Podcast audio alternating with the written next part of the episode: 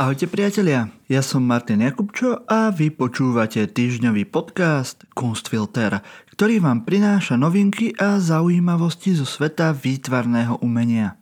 Dnes si priblížime novú teóriu o prehistorických Venušiach, ktoré mohli byť motiváciou na prežitie doby ľadovej. Okrem toho si predstavíme neskutočný objav 13 km dlhej steny s pravekými maľbami a aj možný objav miesta, kde vyrastal Ježiš Kristus rozlúskneme záhadu mimozemských monolitov, ktoré posledné dva týždne trápia takmer každého. Nakoniec si predstavíme štyroch kandidátov na post riaditeľa Bratislavskej kunsthale a celoročný projekt v novej synagóge v Žiline.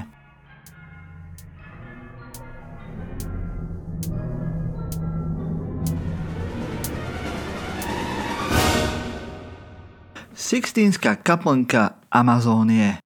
Aj takto nazývajú vedci aj médiá neskutočný objav, ktorý sa podaril v amazonskom pralese ešte minulý rok. Doteraz však bol pred verejnosťou ukrývaný kvôli dokumentu Jungle Mystery Lost Kingdoms of Amazon, ktorý má mať premiéru 5. decembra.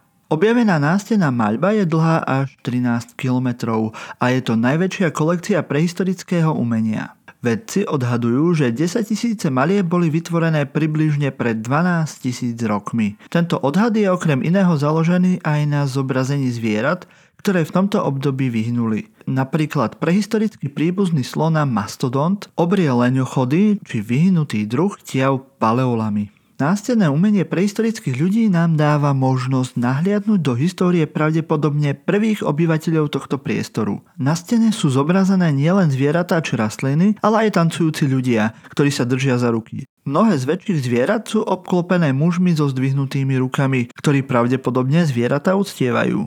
Zácne maľby objavil tým vedcov z Britskej Kolumbie a ich ďalšie skúmanie a spracovávanie môže trvať aj desiatky rokov. Ako sa vyjadril vedecký výskumník a profesor Jose Iriarte, pri každom vašom kroku sa vám odhalí nová stena obrazov. Je to fascinujúce. Iriarte takisto poukázal na dve veľmi dôležité veci, ktoré sa týchto malieb týkajú. Po prvé, realistickosť vyobrazení. Vďaka tejto vlastnosti vieme povedať, že je tu napríklad namaľovaná megafauna z doby ľadovej. Po druhé je to rozmanitosť obrazov. Okrem ľudí tu vidíme aj morské živočíchy, vtáky, plázy aj cicavce.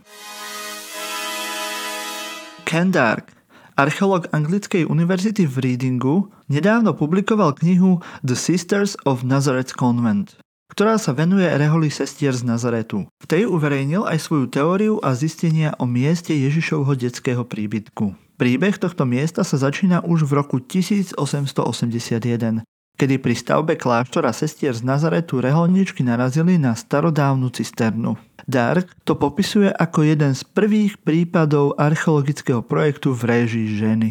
Reálne sestry v tej dobe vykonali síce amatérsky, ale podľa Darka veľmi dobre zvládnutý záchranný výkop cisterny. Záznamy z tohto výkopu tvorili základ archeológovho výskumu. Miesto bolo totiž používané celé 2000 ročia ako sídlo rôznych štruktúr, no postupne chradlo a výskumníci sa o ne nezaujímali. V areáli blízko cisterny bol najprv dom vytesaný do kameňa, ktorý bol datovaný približne do 1. storočia nášho letopočtu. Miesto bolo následne použité ako kameňolom a hrobka. Neskôr sa priestor pravdepodobne využíval ako jaskinný kostol ktorý pravdepodobne opísala pútnička Egerie vo svojej správe o ceste do Svetej Zeme približne v roku 380 po Kristovi. Následne tam bol postavený byzantský kostol. Dark sa domnieval, že to bol kostol, ktorý spomína opat Adomnán. Ten vo svojej knihe De Loci Sanctis, čiže o svetých miestach, opisuje kostol v tejto oblasti, postavený na pamiatku skriesenia Krista. Kostol okolo roku 1200 vyhoral a miesto sa nepoužívalo až do konca 19. storočia, kedy tam začali sestry z Nazaretu budovať svoj kláštor. Tieto fakty sú pre Darkovú teóriu veľmi podstatné. Opát Adomnán totiž vo svojom opise byzantského kostola opisuje aj kryptu, nachádzajúcu sa pod kostolom. V tej sa mali nachádzať dve hrobky z rímskeho obdobia a dom, ktorý bol podľa Adomnána miestom, kde bol vychovaný Ježiš Kristus. Tento opis perfektne korešponduje s Darkovými zisteniami. Dark sám bol prekvapený zo svojich zistení. Povedal, že primárne bolo skúmať vznik byzantského pútneho centra v Nazarete. Už nájdenie kláštora sestier z Nazoretu sa javilo ako úžasný objav. Dark si je istý, že jeho objav je skutočne domom, o ktorom sa v 4. storočí hovorilo, že v ňom vyrastal Ježiš. Či to tak naozaj bolo, nevie, ale rozhodne v to verí. Ako povedal, aj ľudia historicky bližšie k Ježišovi verili, že to tak bolo. Figurky Venuše môžeme považovať aj za najstaršie umenie na svete. Vyrábali sa počas poslednej doby ľadovej, čiže približne pred 38 tisíc až 14 tisíc rokmi. Tieto kultové sošky zobrazovali tela kyprých alebo tehotných žien v čase, kedy v spoločenstvách prevládal kult matky. Predpokladalo sa, že by mohli symbolizovať božstvo, plodnosť či krásu. Vedci teraz v štúdii uverejnenej v časopise Obesity predstavili teóriu, že tieto sošky mohli byť aj symbolom prežitia doby ľadovej.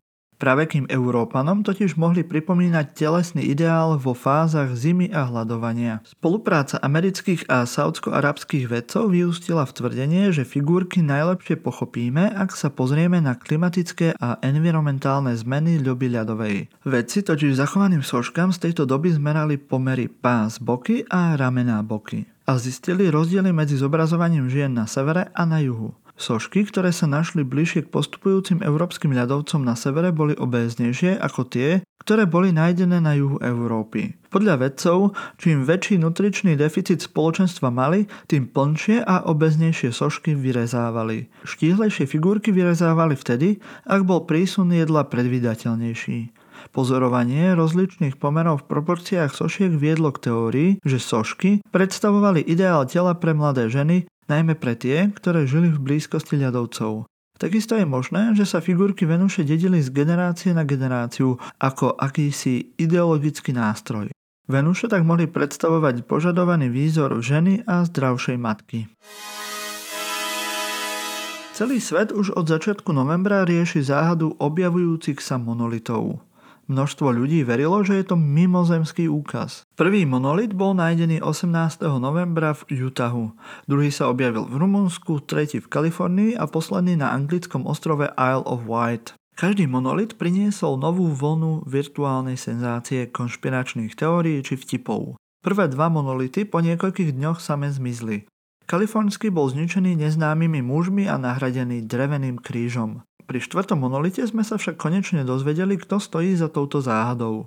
K monolitom sa na svojom Instagramovom účte prihlásila skupina umelcov, známa pod menom The Most Famous Artist, ktorá monolity označila za nezvyčajné umelecké dielo.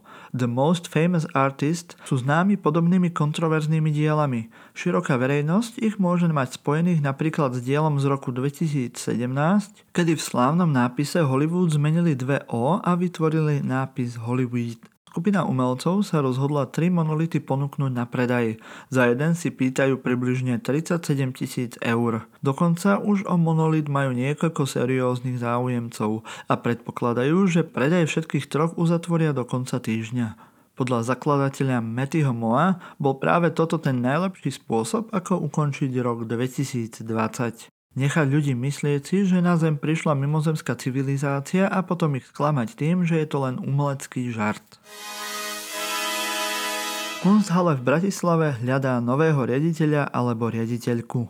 Výberové konanie je už v plnom prúde a do tretieho kola postúpili všetci štyria uchádzači. Lucia Gavulová, Jen Kratochvíl, Alena Mins a Nina Vrbanová, ktorá je v súčasnosti dočasne poverená jej riadením.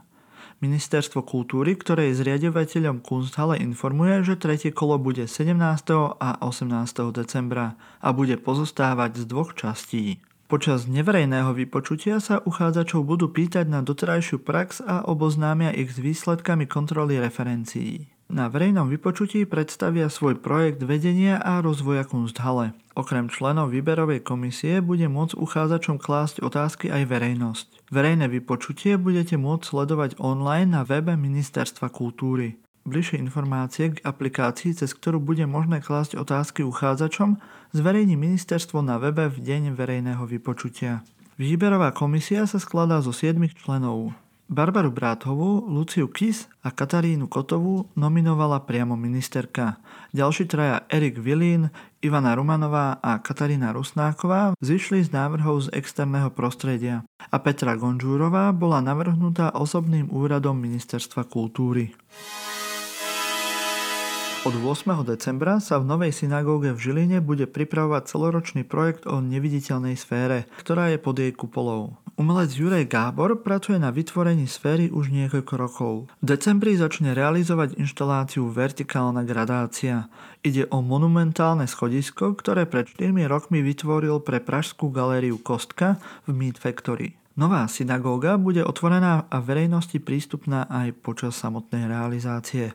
Vertikálnu gradáciu o postupnom stúpaní a klesaní, rastie i úpadku presúvame pod kupolu, aby rozšírila naše možnosti putovania do inej sféry. Od hmoty, jej váhy a špecifickej povahy materiálu sa postupne prostredníctvom celoročného programu chceme dostať opäť k jej nehmotnému a abstraktnému rozmeru. Dielo doplne aj kresby umelkyne Agnes Martin. Ďalej vám prinášame pozvánky na udalosti v nadchádzajúcom týždni. V útorok 8.12. Zahorian and Fun Aspen Gallery v Bratislave o 16.00 otvoria výstavu z Hany Kadirovej a Ježiho Kovandu Almost Involuntary Sculptures. Taktiež v Bratislave v galerii Činčin o 17.00 otvoria spoločne s autorkou Kosirus výstavu Schmerzraum 2.0.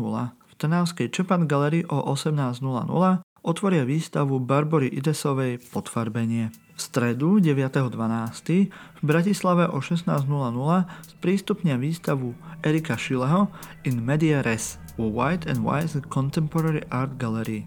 V bratislavskej Gandhi Gallery bude o 16.00 vernisáž výstavy z Binka Balabána Out of Control. Na facebookovej stránke GTH inštitútu o 18.15 prebehne online diskusia Machine Archaeology k príležitosti začiatku rezidencie Naurobot v rámci Senzorium festivalu. V Bratislave v Nedbalke otvoria výstavu Renáty a Mareka Ormandikových s názvom Havrany busty kytice. Vo štvrtok 10.12. v Bratislavskej Toto je galeria prístupne o 9. hodine výstavu Ová. O 17.00 prebehne online diskusia na Facebooku Asociácie súkromných galérií Slovenska s titulom o umení a online marketingu To Create Advertising. V Bratislave v Stredoeurópskom dome fotografie v galérii Martina Martinčeka o 17.30 prístupne výstavu Doroty Holubovej Neskrývaná láska portrétov slovenskej LGBTI komunity. Košickej tabačke môžete každý štvrtok navštíviť komorný výstavno-performatívny projekt Borisa Vajtoviča Fugitive Light. Vo východoslovenskej galérii v Košiciach o 17.00 prebehne komentovaná prehliadka s kurátorom Petrom Tajkovom výstavy Sú dané Park Fontána piatok 11.12. v Pistoriho paláci v Bratislave o 12.00 sprístupnia výstavu študentov, doktorandov a absolventov katedry malby Fakulty výtvarných umení Akadémie umení v Banskej Bystrici. Periférne videnie. Na stránkach Soda Gallery môžete navštíviť online výstavu Milan Adamčiak, Typoraster and More stredoslovenskej galérii v Banskej Bystrici o 10.30 sprístupnia výstavu Jan Viazanička Krajina stredu. V sobotu 12.12. od 10.00 do nedele 18.00 môžete navštíviť v Bratislavskej galérii CIT výstavu Art Go Ivana Herenyho. Ak chcete viac takýchto pozvánok na udalosti zo sveta slovenského a tiež českého výtvarného umenia, prihláste sa na odber newsletteru časopisu Flash Art na ich stránke www.flashart.cz. Pokiaľ ste tak ešte neurobili, môžete si vypočuť taktiež aj špeciálny diel Politikástu Silný výber, ktorý vyšiel v nedeľu a v ktorom som sa rozprával s našim zvukmajstrom Patrikom Chakom o súčasnej vážnej hudbe. Počúvať ho môžete rovnako ako Kunstfilter na ktorejkoľvek vašej obľúbenej podcastovej aplikácii. Budeme radi, ak nám zanecháte hodnotenie na Apple Podcastoch alebo budete sledovať náš Instagram. Prípadne, ak si dáte do sledovania Facebookovú stránku Silný výber. Počúvali ste týždňový podcast o výtvarnom umení Kunstfilter, ktorý pre vás pripravili Luisa Paliusová, Kristýna Slezáková, Patrik Kako a ja, Martin Jakubčo.